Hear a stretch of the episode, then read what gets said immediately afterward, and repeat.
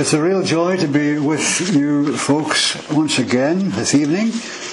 I was telling Graham we had a very fine, exceptionally good service in Kirkintilloch Baptist Church this morning, at least I felt that anyway. Um, and uh, I thought for a minute I'd lost half my notes. Now don't cheer, please. You're very patient. You're very, very brave to come back after me keeping you so long last uh, Sunday evening. Do you realise what we were just singing just now? We were asking God to break us. Hmm. I always feel a real need of the Holy Spirit's help when I come to preach, but I feel that even more so this evening because you see, the doctrine, the teaching on the Holy Spirit divides the evangelical church in two. And there's still quite a bit of tension between these two groups.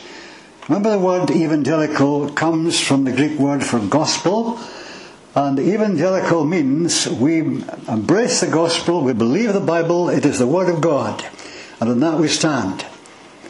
Why is the other section of the church called charismatic? Well, that's another Greek word.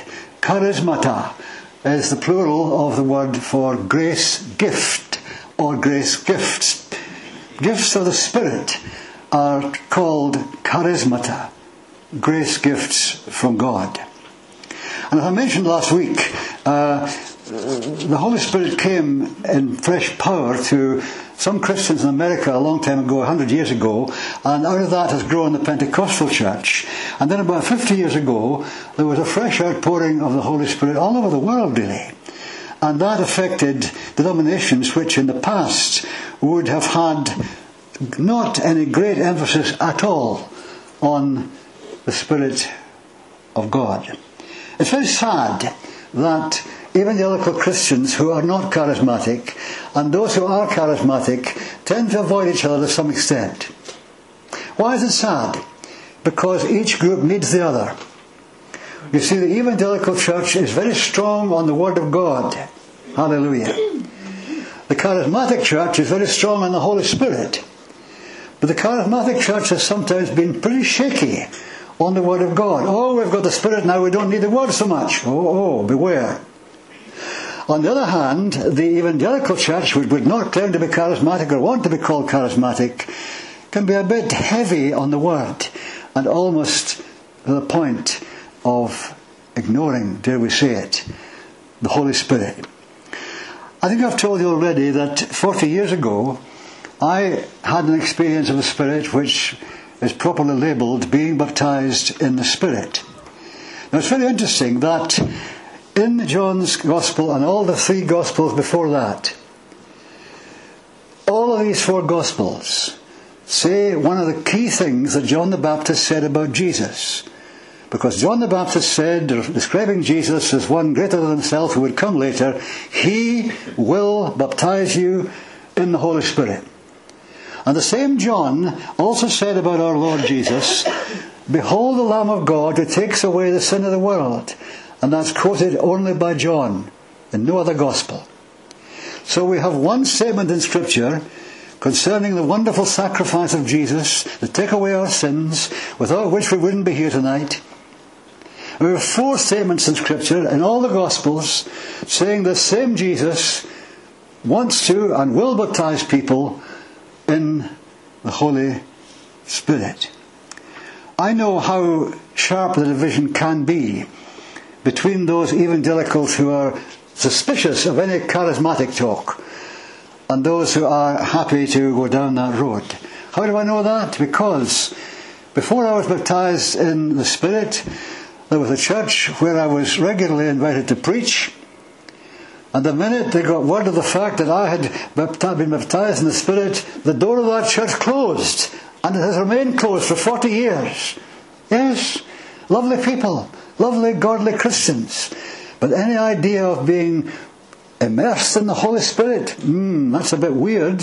Nobody told us about that before.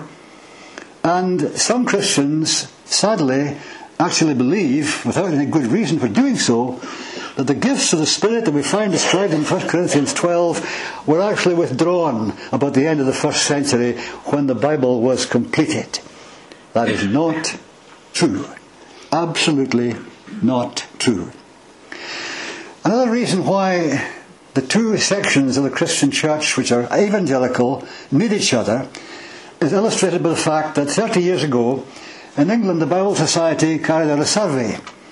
And from that survey of evangelical churches, both charismatic and non charismatic, they discovered that non charismatic evangelical churches were growing at an average rate of about 5% per annum. But charismatic churches were growing at a rate of about 25% per annum. Slight difference. Well, I'm very conscious this evening that I'm tackling a subject which is regarded, understandably, by some Christians as being seriously controversial. And some preachers would prefer not to tackle it at all. But you see, it's all about our having or not having what I could call the maximum experience possible for a saved human being of the Holy Spirit. And I believe, and I think in your mind you believe too, that God wants us to have His maximum blessing, not minimum, not minimal, but maximum. And I found that my ministry was not diminished, it was greatly enlarged, enhanced. When I was baptized in the Holy Spirit, of course, I had to revise my theology.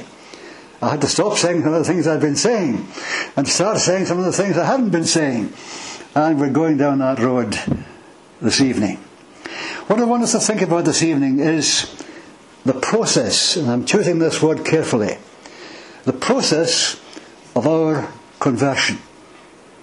When you think of how and when you became a Christian, do you think of what happened to you as a crisis or as a process? Well, for most people, there is certainly a crisis point. The, perhaps the only exception to that is some Christians honestly say, I cannot remember the time when I did not trust the Lord Jesus and love Him as my Saviour and Lord and He was part of my life. That's people who were brought up in a Christian home and they fell in love with Jesus when they were still children. That happens and it's wonderful. Wonderful. But for most people, becoming a Christian is something of a crisis. It is a major change after all.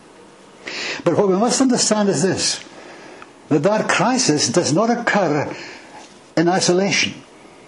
That crisis occurs within a process.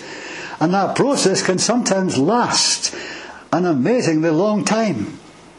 From the time we are first made aware of the Lord Jesus Christ, the Son of God, and the time when we finally surrender fully to Him.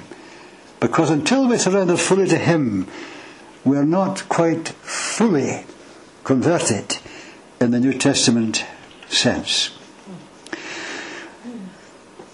Those of you who are nurses or medics will understand that, uh, I'm speaking not from experience, you know, but I understand that if a baby has a bad birth, an, an, an, a birthing experience that is short of being ideal, if there have been problems at the time of the baby birth, it can, in some situations, have an adverse effect on that child as he or she grows up and can affect them perhaps for the remainder of their life. Now, I suggest exactly the same is true when it becomes to being born again of God's Spirit and becoming a real, live Christian. A quality birth experience will likely lead to a quality experience of Christian life. A kind of inferior birthing experience can result in a Christian being somewhat handicapped through the life that follows. Maybe not seriously handicapped, but to some extent hindered from developing fully and reasonably quickly in the Christian life. One Bible teacher puts it this way to become from an unbeliever, unsaved, non Christian, to being a fully fledged Christian in the New Testament sense of that word and that expression, there are four doors we need to go through. Now don't scratch your head, you're thinking without scratching your head. Four doors, Sandy? Wonder what they are. Well, let's take them one by one. So when we come to look at the Gospels and the book of Acts, we discover that the first word that hits us in a sense in relation to leaving our non-Christian life behind and bringing a, a, new person into our life, the Lord Jesus Christ, and beginning to live that Christian life, the first word with which Scripture hits us is repent. Oh. Repent literally means a change of mind. That's what the Greek word means. Repentance is a change of mind. But when you change your mind, what happens next? You change direction. You get up in the morning thinking, I know what I'll do today, I'll go to St Andrews. And then you have a change of mind. No, I want to go to Oban. And you end up in Oban, not St Andrews. Because your change of mind led to a change of direction. And that's what's happening to us at the beginning of our Christian life. God is speaking into our life and leading us to change our mind about Him, about His Son, about His Spirit, about our sins, and so on. And that change of mind leads on to a change of direction. So the first command is to repent. And we're called to repent towards God. Sin is committed against God. Oh yes, we sin against each other also, unfortunately. But the serious, serious sin is the sin we commit against God. Crime is different. Crime is committed against the state, not against God. The state can't forgive. But sin is committed against God, and God longs to forgive. Quite different. Now, we know that the repentance was commanded by John the Baptist.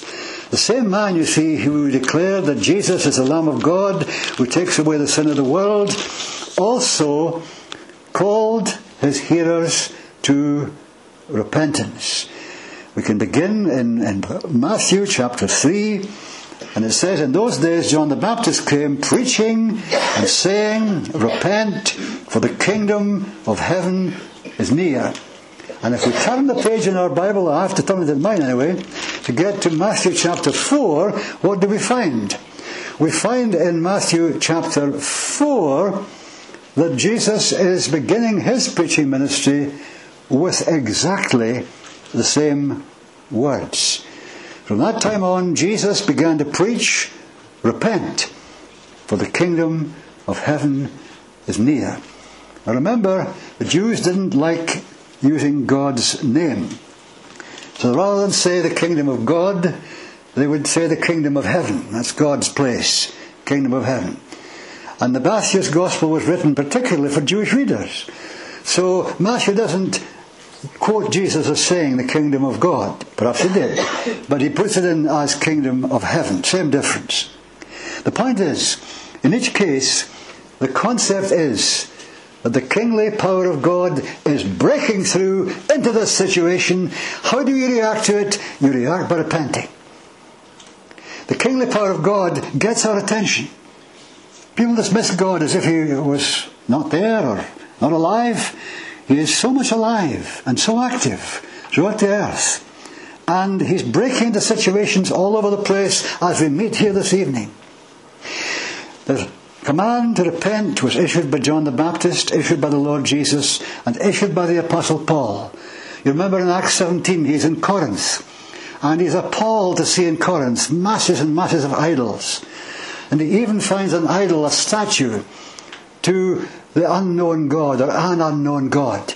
Just in case they forgot to identify one of the gods, we better put one in to anonymous God, an unknown God. And in that city of Athens, Paul preached in a different way from elsewhere. He spoke about God from a different point of view. But he said this God now commands all people everywhere to repent. So you see, the note comes through loud and clear. If I want to change my life, if I want my life to be changed by God, if I want to leave my non Christian life behind and become a Christian, I really must do some repenting. Of course, unfortunately, in our concern not to rattle people and upset them and make them feel bad, we sometimes start talking about the love of God and about Jesus and we don't say a word about repentance. Well, the New Testament preachers were a bit different. They issued the call to repent. And that call to repent came along with a call to believe. It was combined with faith. As, for example, in Acts chapter 20, Paul is, is giving his testimony there. And he says, in the course of giving his testimony, I have declared to both Jews and Greeks that they must turn to God in repentance and have faith in the Lord Jesus. So he's going on to step two. We're, staying in step one for the moment. So this call to repent is combined with faith and also with forgiveness. You remember the Lord Jesus, just before ascending into heaven, spoke with his disciples, and Luke's version of what he said at that point takes us to Luke 24, where Jesus said, This is what is written the Christ will suffer and rise from the dead on the third day, and repentance and forgiveness of sins will be preached in his name to all nations. Because repentance is only a step towards something else, receiving forgiveness of sins. And of course, it's also a step, as we shall see again and again, to baptism. Because on the day of Pentecost, when Peter preached a powerful, powerful sermon, which the Holy Spirit used to convict people of their sin and make them aware of the Lord Jesus and how they needed to come to Him, and at the end they were so cut up, the Holy Spirit convicted them so much that they cried out, What shall we do? We must do something. You have put us on the spot. What do we do? And Peter replied, Repent and be baptized, every one of you, in the name of Jesus Christ, so that your sins may be forgiven. So the call to repent is commanded by John, Jesus, and Paul. It's combined with faith, with forgiveness, and baptism. And we could say it is compelled. It's urged on by something else. Because in Romans chapter 2, Paul makes this interesting point. He says there in Romans 2 4, Do you show contempt for the riches of God's kindness, tolerance, and patience, not realizing that God's kindness is leading you towards repentance? He's saying to these people, don't you realize that the fact that you are disturbed, the fact that you're being called to repent, is an indication of God's kindness, His patience with you, His tolerance of your bad behavior?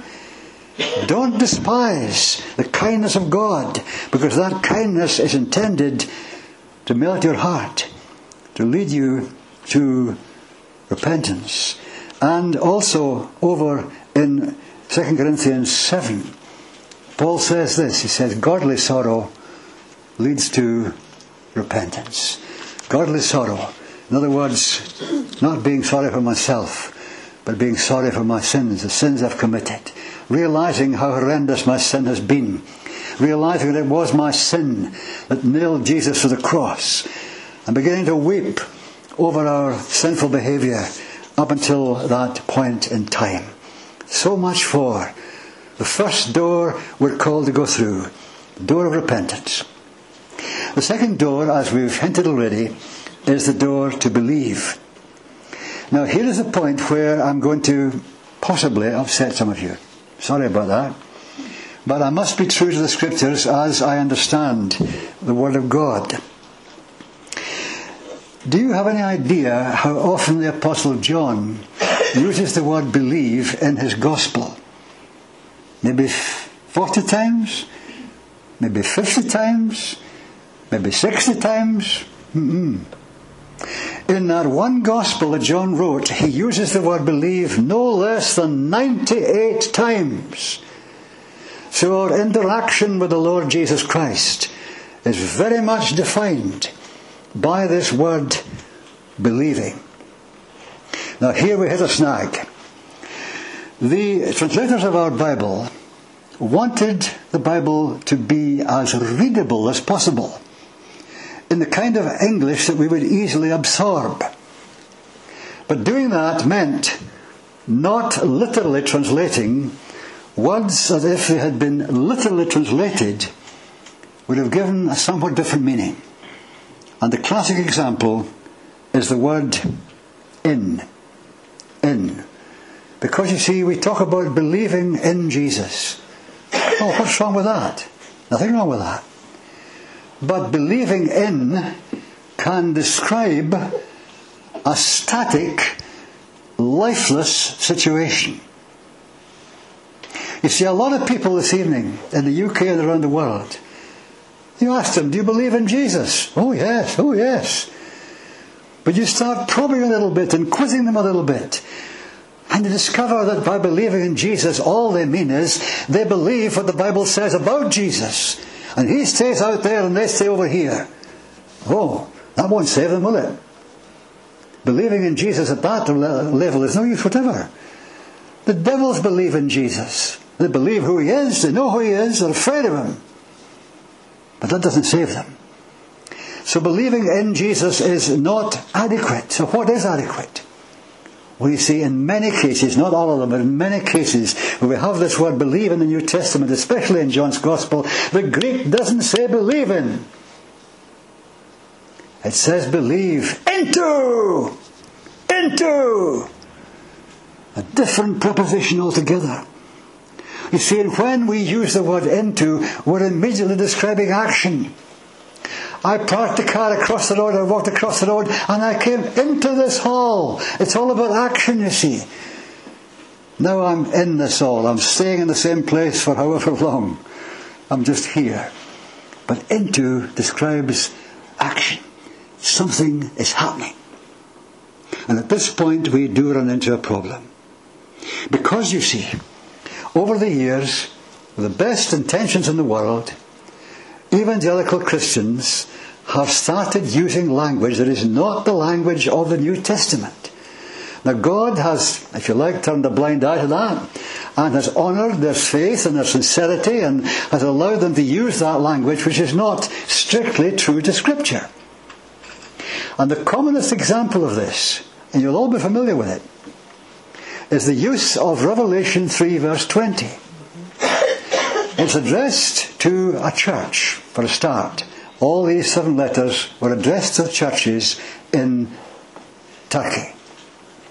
And to that church at Laodicea, the risen Lord sends this letter in which he describes Jesus as standing outside the door, knocking at the door. Behold, I stand at the door and knock. If anyone hears my voice and opens the door, I will come into him and sup with him and he with me. And that has been used as an avenue of personal witness. It's been used as a gospel text by evangelists all over the world for a long, long time. And God has honoured it.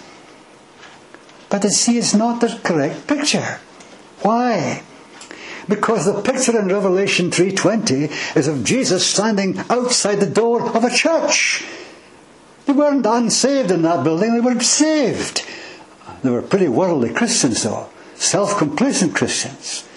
They needed shaking up. They needed further blessing.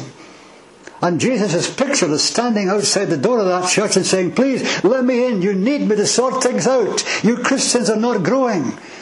You've gone all worldly minded. Oh, Oh, so we thought that was Jesus standing at the door of our hearts. No.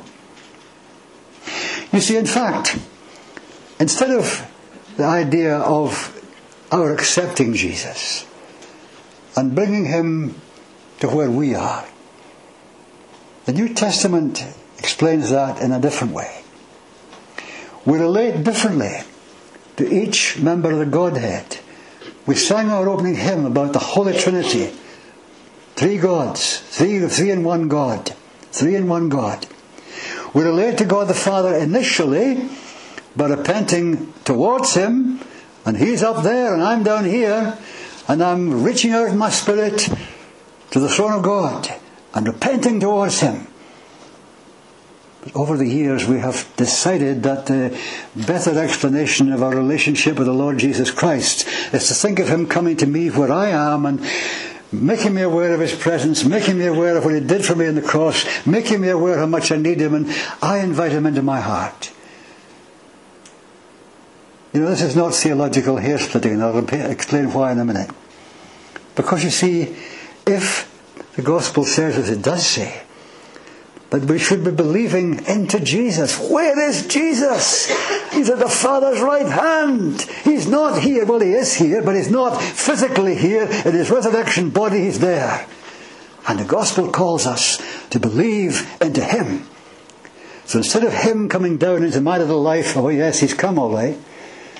But instead of that emphasis, the initial emphasis is on my getting permission to reach unto heaven and believe into Jesus and say, as it were, I'm knocking at his door in heaven.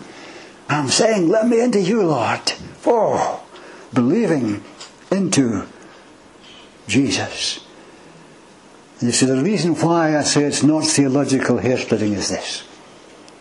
When we talk about receiving Jesus, accepting him into our lives, and then try to explain what happens in relation to the Holy Spirit, we end up using the same word twice. Receiving Jesus, receiving the Holy Spirit. And that clouds the issue. Because the New Testament talks about believing into Jesus and receiving the Holy Spirit. Hmm. We have developed two receivings in the evangelical church. In the New Testament, there's just one we are called to believe into Jesus upwards and receive the Spirit downwards. Hmm. Believe. Well, believe was commanded by Jesus. We saw that already. Believe the good news. The classic text, and a good one to repeat again and again, is the story of the uh, Philippian jailer when Paul and Silas were cruelly, wrongly arrested, imprisoned locked up. And at night, midnight, they're not groaning and moaning and complaining, they're singing praise to God. And all of a sudden, God comes down and breaks open that prison with a mighty earthquake. And all, everything is chaos. And the jailer panics. And the jailer cries out, What must I do to be saved? And Paul and Silas reply, Believe in the Lord Jesus Christ, and you will be saved. So there's no question about it. We must connect with Jesus to be saved. Hmm. Yes, we must believe into the Lord Jesus Christ. And that belief is combined with baptism.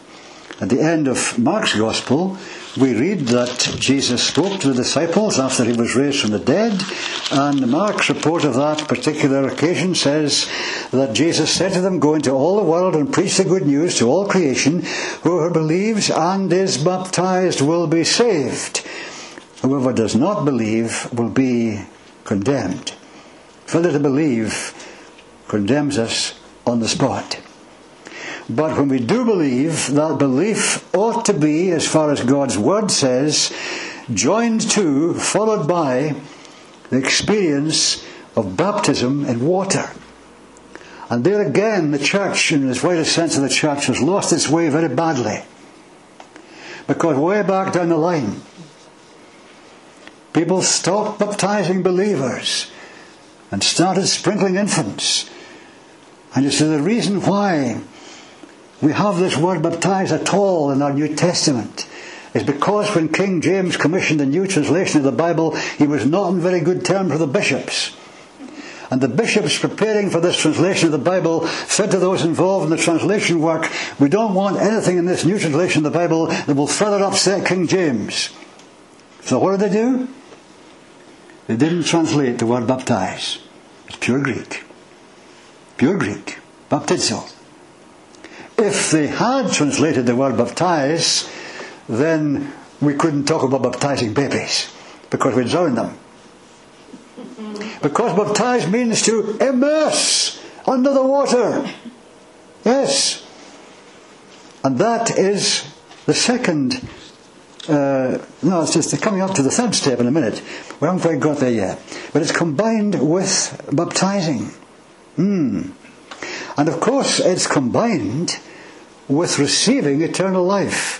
This whole belief is the, the key, in a sense, to connecting with Jesus and having eternal life. God so loved the world that he gave his only begotten Son, whoever believes into him, said Jesus, will not perish, but have eternal life.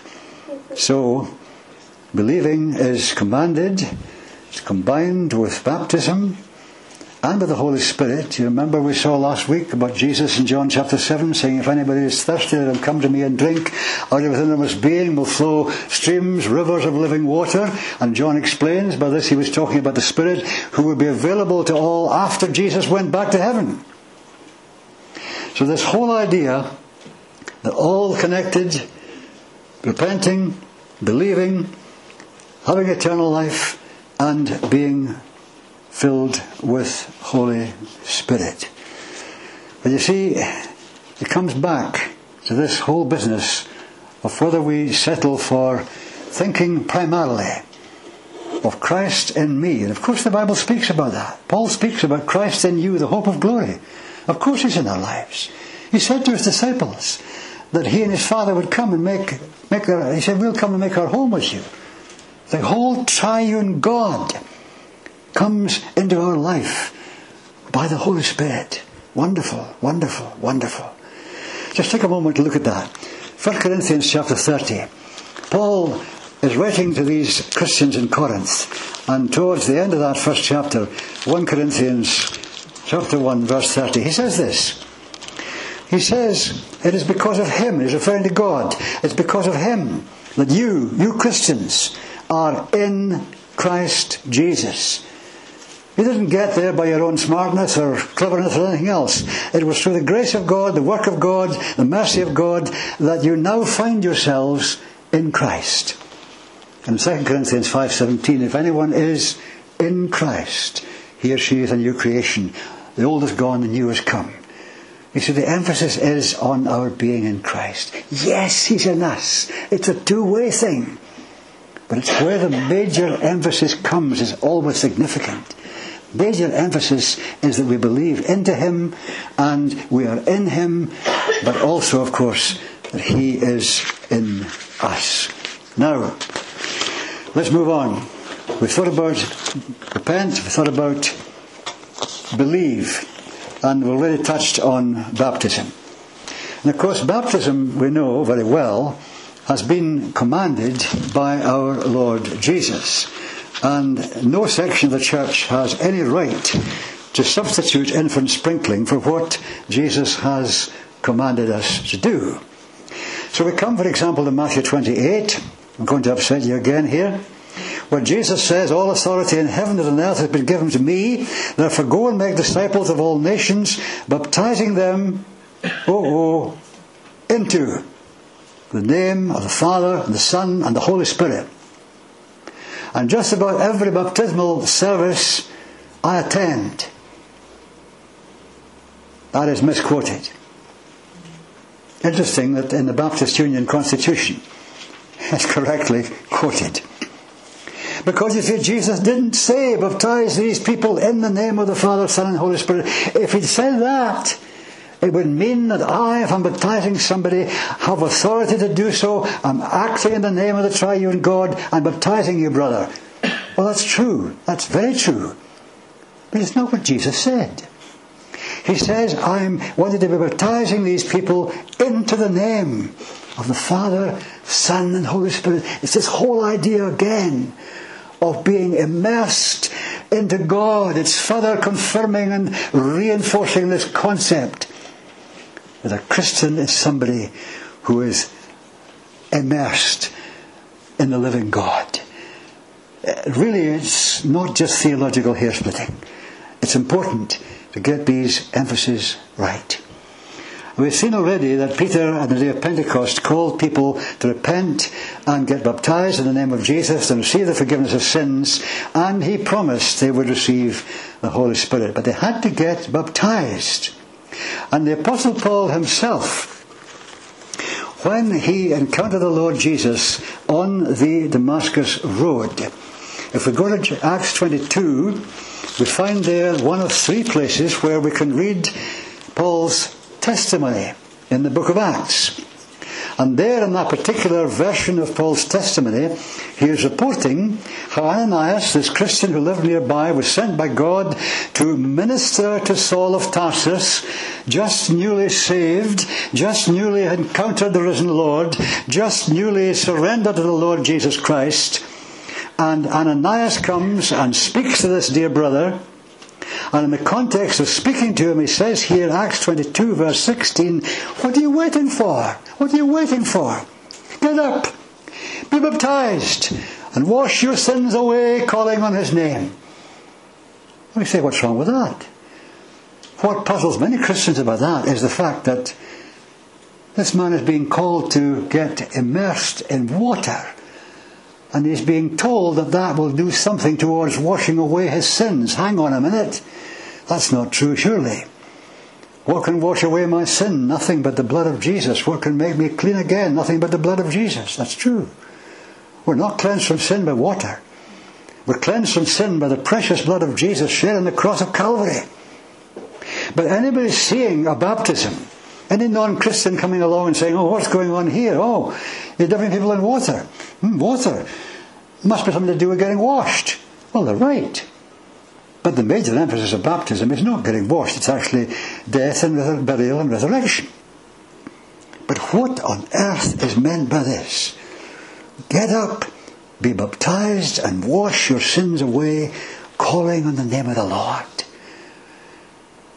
Who had a list of your sins before you became a Christian?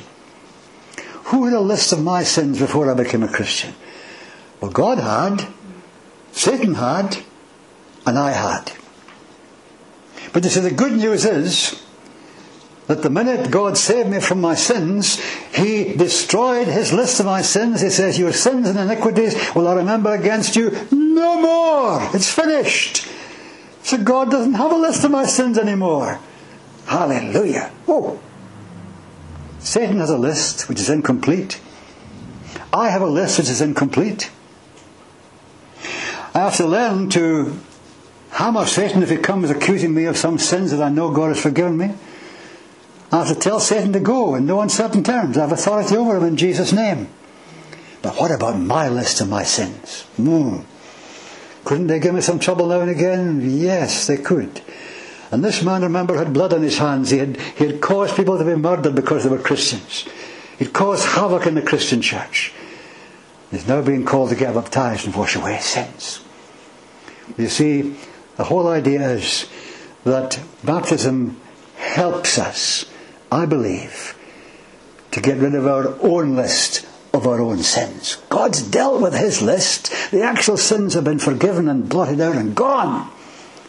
But if I still carry a little list that I bring out occasionally and think, well, is it really possible that that was a very, very serious sin, a very major event in my life? Could God possibly, really, totally forgive me for that? And anything that will help me to get rid of my list of my sins is of value. Now, in Stirling Baptist Church, where I was a member many moons ago, there was a woman from Plean, where my wife was the health visitor, who became a Christian. And she was a real matriarch in Plean. In fact, she was a real bully in Plean. People were scared of her. She was big, and she was forceful, and she ruled the roost. And then got hold, and Jesus got hold of her. And she was very much changed. Jesus got hold of her. And the night Mrs. Steele was baptized in Stirling Baptist Church in 1957, I was there and witnessed the event. And this big woman came up out of the water of baptism and raised her hands to heaven and roared in a loud voice, I'm clean! I'm clean! She was cleaned a while before that when she came to Jesus. But it came home to her. God used baptism to bring home to the fact that she was really clean. And that was so glorious, she couldn't keep quiet about it. So, baptism commanded by Jesus, combined with faith uh, and forgiveness and the Holy Spirit. I won't go into all the detail of that again. We come now to the trickiest part of this study, which has to do with receiving the Holy Spirit. You see, If you think for a minute what Paul said to the Christians in Rome, Romans 15, verse 7, he said, Accept one another, receive one another, just as Christ accepted you. Which is a big deal is summarized in that little phrase Christ accepted you. Christ accepted me. Oh, of course I accepted him, but that's secondary. Far more wonderful that he accepted me, the sovereign Lord, the Son of God, the King of Kings. He accepted me. That's marvelous, is it not? So, I am called to receive. I've already received the Lord Jesus Christ. I've submitted to Him. But the word receive is used in Scripture to describe our attitude to and our relationship with the Holy Spirit. And you see, being baptized in the Spirit, interestingly, is described in the Bible not in terms of nouns. People talk about the baptism and fullness of the Holy Spirit. The New Testament doesn't use these phrases. No, it doesn't. It uses verbal phrases. It talks about being baptized, being filled with the Holy Spirit. Ah. So, well, let's look at what Jesus said in Acts chapter 1, it's reported. Acts Acts Jesus, Acts 1, Jesus was meeting just a very short time before he ascended into heaven. He'd already been around for weeks, interacting with his disciples, but now he's meeting with them again. In Acts 1, he says this Do not leave Jerusalem, but wait for the gift my Father promised, which you have heard about. For John immersed in water, but in a few days, you will be immersed in Holy Spirit. Now, why am I saying Holy Spirit and not the Holy Spirit? Because that's what the Greek says here and in many other places. Why should it not be uniformly the same? Why should it not be always in the Greek, when we have it in the English, the Holy Spirit? Now, I can't give you chapter and verse for this, but it has been suggested very wisely, very helpfully, I believe, that where the word the, T H E, is there in the Greek and comes in the English, it's focusing on the fact that the Holy Spirit is a person. You see, a certain sect, which is still active in the world, believes the Holy Spirit is not a person, just an influence. Oh no. The Holy Spirit is God the Holy Spirit. God the Father, God the Son, God the Holy Spirit, all persons. So where the word "the" is included, the focus is, the emphasis is on the fact that the Holy Spirit is a person. But where the word "the" is omitted, that's not suggesting the Holy Spirit is not a person because he is, but it's putting the focus in that context on his power. And that makes sense. Because Jesus said in that same context to these same disciples, you will receive power when the Holy Spirit comes on you, and you will be my witnesses. Now, this is very interesting because what in chapter 1 of Acts Jesus described as being immersed in Holy Spirit, that experience, same experience Jesus spoke about, that experience is described when we to Acts 2 in different language. It's described there as these believers being filled with the Holy Spirit, or rather, the, not the, the, the, the, the word the is omitted. All of them were filled with Holy Spirit.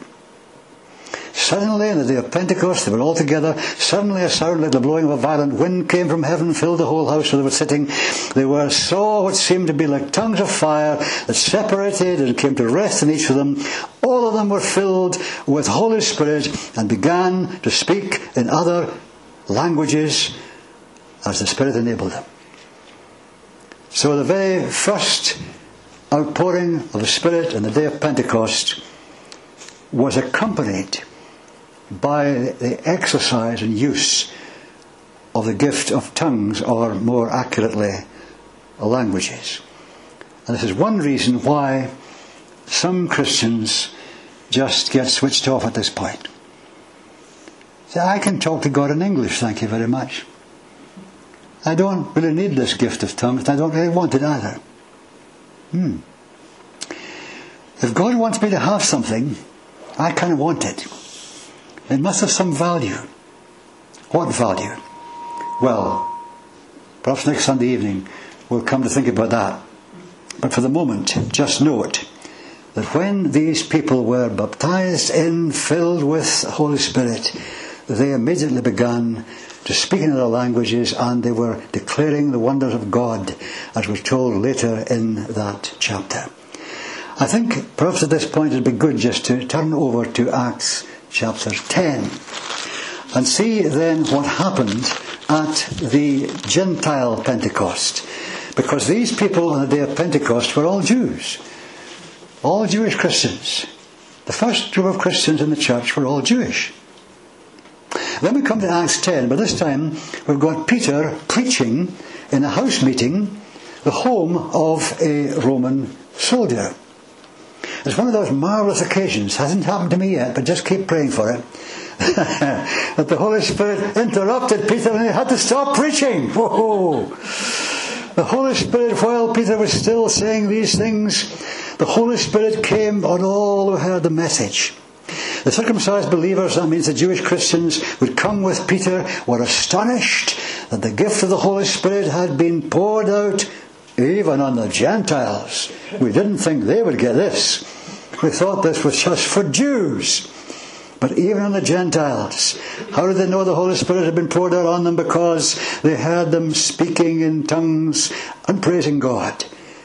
Speaking in tongues resulting in, or expressing rather, praising God. What happened then? Peter said, Can anyone keep these people from being baptized with water? They have received the Holy Spirit just as we have, so he ordered them to be baptized in the name of Jesus Christ. You see, this was an exceptional situation, an exceptional situation in that these people, seems perfectly clear, were born again, baptized in the Spirit, all at once. Now, you may have talked with Catholic people, as I have talked with Catholic people, who say, you know what? I've been baptized in the Spirit.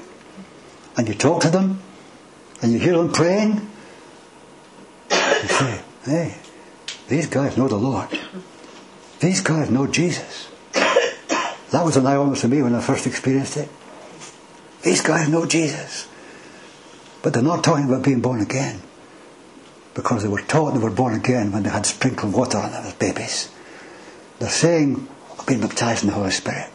But I firmly believe that many of these dear folks are born again, baptized in the Spirit, all in a water. Oh. But notice, Peter issues a command. Not a bit of advice, not an invitation, a command. These people need to be baptized. And you know, for some Christians, for some new believers, being baptized, immersed in water, is the first time they ever really express true submission to Jesus. Because in their natural desire, I don't want to. I don't want to be in some public place dunked under water. I don't want that. I don't want to get baptized in water. Well, brother, well, sister, here is your chance to prove you're prepared to submit to Jesus. You don't want it, but He does. And you're going to do what He wants. Yes. That's a wonderful demonstration of submission to the Lord Jesus Christ. So, we've got these people so far, Jews and the Gentiles. Just turn quickly over to Acts chapter 19, where Paul encounters some people in Ephesus who, uh, well, he met these people for the first time and he put a question to them. He found some people who were calling themselves disciples and he thought they were disciples of Jesus. He was wrong. He asked them, Did you receive Holy Spirit when you believed? And they answered, No, we've not even heard that there is a Holy Spirit. So Paul asked them what? baptism did they receive? Ah, they said John's baptism. So these had been these were people who had been discipled by John the Baptist a while ago. And Paul said, well, John's baptism was a baptism of repentance. So he told the people they now had to believe into the one coming after John, that is Jesus, which they did. And in hearing this, they were baptized into the name of the Lord Jesus. And when Paul placed his hands on them, the Holy Spirit came on them. No hands placed on the Jewish people at Pentecost, no hands placed on the Gentile people in the home of Cornelius, but now Paul is placing his hands on them and the Holy Spirit came on them, and they spoke in tongues, and this time they prophesied. What are we learning? We're learning surely that when the Holy Spirit gets this much of a hold of your life, He begins to change what to do with your mouth. Most people, when they're baptized in the Spirit, either pray in tongues or prophesy, as these folks did. Sometimes people have a long, long wait. My dear wife, who was baptized the year before me in the Spirit, waited for years, got so frustrated till eventually the Lord released her in the gift of tongues. Maybe you're wondering, why does Sandy show so much interest in tongues? What, what value does he find in tongues? Well, do you ever find it difficult to pray? Do you ever feel in the morning, I don't feel like praying today? Oh, most normal Christians feel that way now and again. Sorry, but they do. I can't be bothered praying. I've got all this stuff to do. I don't really want a prayer time today. But you know what? If you've got the gift of tongues, the minute you start praying in tongues, oh, I do want to pray. And you're off into English and you pray for half an hour. Hmm. My prayer time in the morning always begins praying in tongues. Not for a long time, but for a short time. Praying in tongues. It is the one only, really, it's really the only one of the gifts of the Spirit that's designed to bless the person who receives it. Other are all to bless other people. Now, go to Acts 8. Well, Acts 8 is a kind of exception to what we've been learning so far. Acts 8 is a time when there was blessing in Samaria. Persecution scattered the early church. They required persecution to get them out, spreading out from Jerusalem. And they got persecution. And those who were scattered went all over the place, and Philip went down to a city in Samaria and proclaimed the Messiah there. And amazing things happened. Shriek with shrieks, evil spirits came out of people, many people, cripples, paralytics were healed. There was great joy in that city. And those who had believed Philip's preaching, the good news of the gospel, the kingdom, they were baptized, both men and women. But one got to Jerusalem that something was happening in Samaria. And the other apostles seem to have said to Peter and John, uh, I think you guys get better go down to Samaria and see what really is going on down there. So, when Peter and John arrived in Samaria, they met these new Christians. And they could see and, and hear in conversation with them that they had met the Lord. They were excited about Jesus. But these apostles sensed there was something missing in their experience. Ah, they hadn't yet been immersed in Holy Spirit power. So, John and Peter prayed for them, prayed for them, laid hands on them. They hadn't, the Holy Spirit had not yet come upon them. Had simply been baptized into the name of the Lord Jesus, and Peter and John placed their hands on them and they received Holy Spirit power. Literally, they were receiving one by one Holy Spirit power. We're not told they prayed in tongues, we're not told they prophesied, but there was a guy there who had professed faith, though he was a bit of a fake, seems, managed to get baptized, though he was a bit of a fake. Simon this magician. And he saw the change in these people after they were immersed in Holy Spirit power. And he said to Peter, Hey, I'll pay you for the rights to do this stuff. How much do you want? Pay, give me the rights to do I could, I'd like to do this too. And Peter told him where to get off. He was a fake.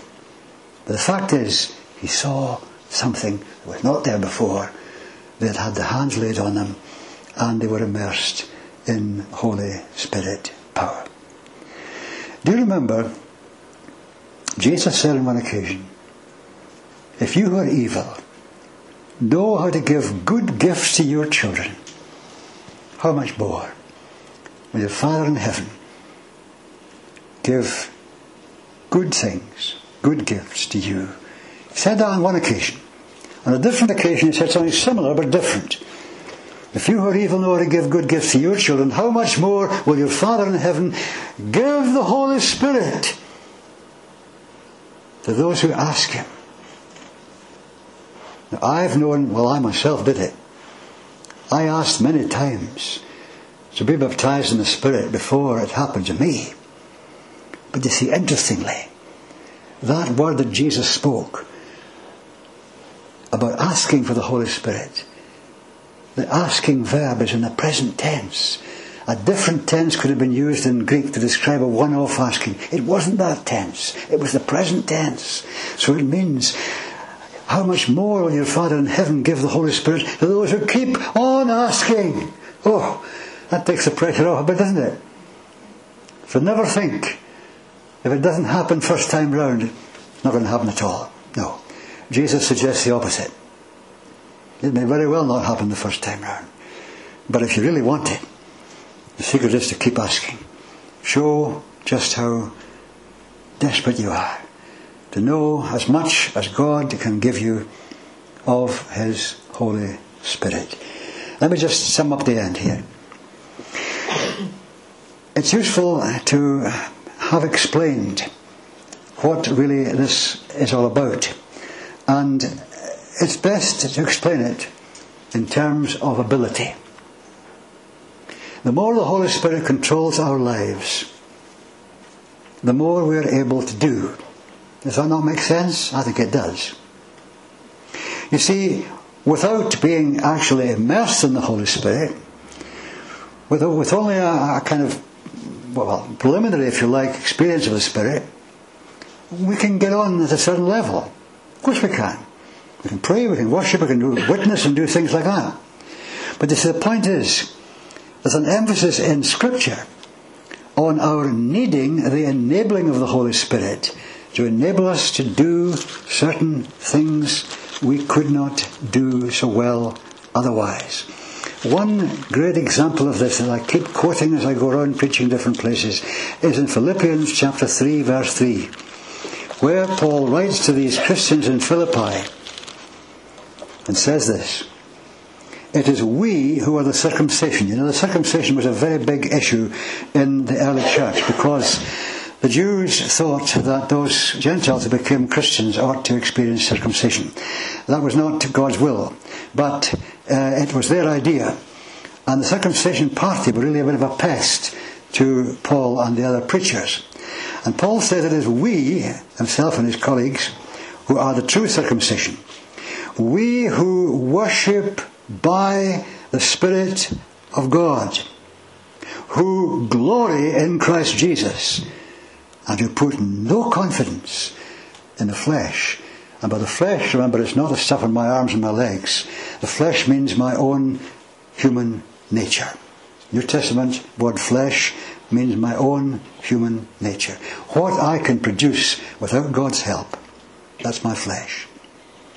But Paul says when it comes to worship, we put no confidence in the flesh. Oh, why is some worship so different from others? Because some worship doesn't really ask for or expect or experience the help of the Holy Spirit. Not, not like that here. We do experience the help of the Holy Spirit here as we worship together. But you see, if you simply get some gifted musicians and get some words up on the screen, songs or hymns or whatever, and say, okay, we're going to worship now, then we all start singing, that could fall far short of real worship. So real worship is tied up, as Paul says here, with glorying in Christ Jesus. We come to worship and our focus is immediately away from our own environment, our own locality, our own immediate surroundings, and immediately our focus is in heaven. We glory in Christ Jesus. There he is, the glorified Lord of the Father's side. We want to engage with him as we worship. We want to give him a good time. We want to give him pleasure as we worship. That's it. And to do that, we need to worship by the Spirit of God. Jesus said the Holy Spirit will glorify me. We need help to glorify Jesus. I can't glorify Jesus on my own. Oh no. But if we're open to the Spirit of God and moving in the power of the Spirit of God, then we can and we will and we should glorify Jesus and realize that, hey, this is so much better, so different than standing up singing a few hymns. Yes. To worship God the way we should, the way He desires and deserves, we need the Holy Spirit's help. The same is true of prayer.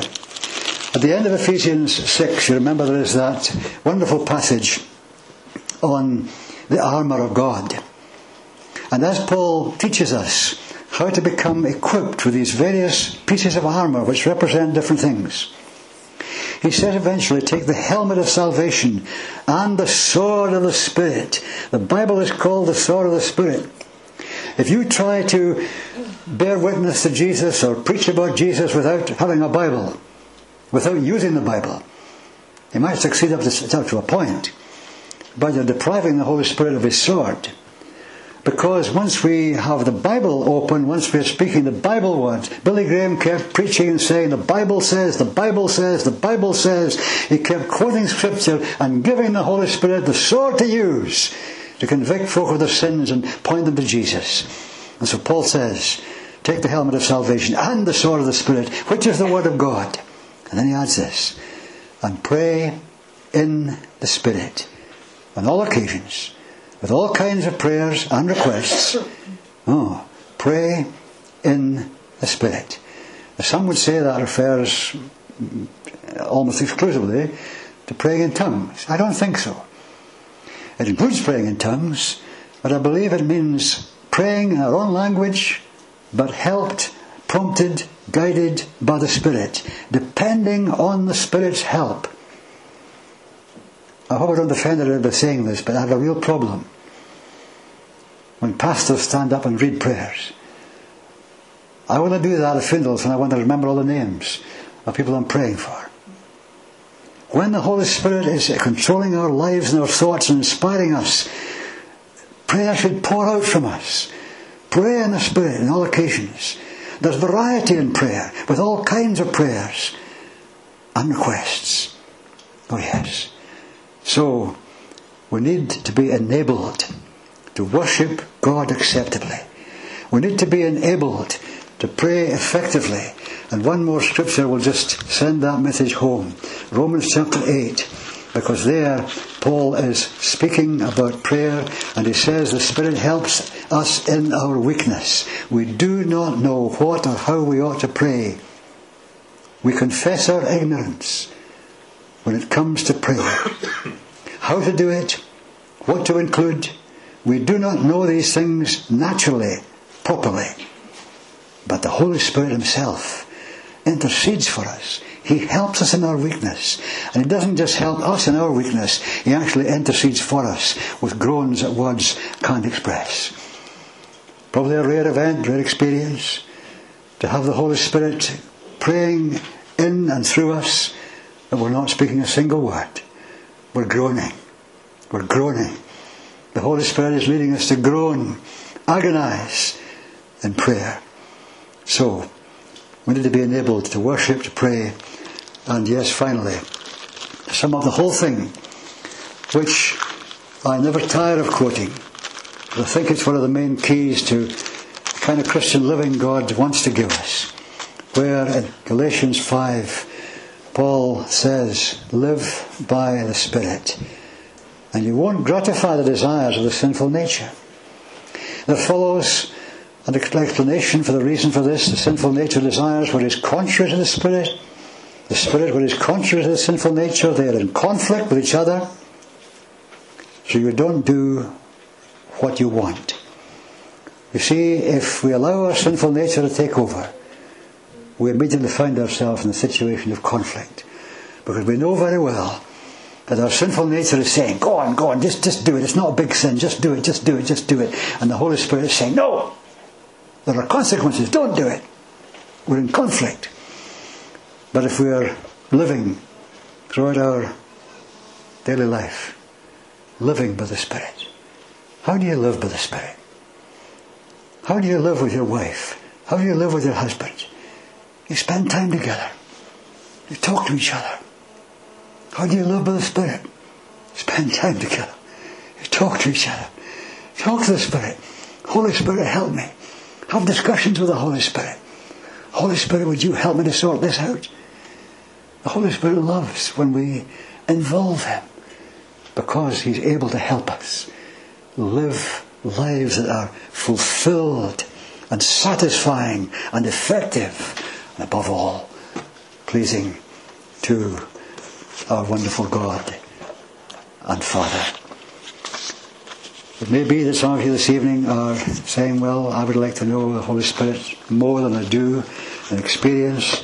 Uh, if that's you, maybe after we sing a few songs, Graham, there'll be an opportunity for prayer one to one. I'll be available to pray if you would like. But remember, I'm not encouraging you to come in unbelief from it, but don't be disappointed if you don't get as much as you would like this evening. Maybe next Sunday evening. Wait and see. Anyway, let's pray now. Father, we thank you that you have not only saved us from our sins and given us this wonderful relationship that we have with you as children to a wonderful, loving, caring Father, as related to a wonderful, living Lord Jesus, who declares that we are precious and of infinite value to Him You've given us also your Holy Spirit to enable us to go way beyond what we could ever achieve, what we could ever do, not only in the spiritual department of our life, but in the ordinary everyday things as well.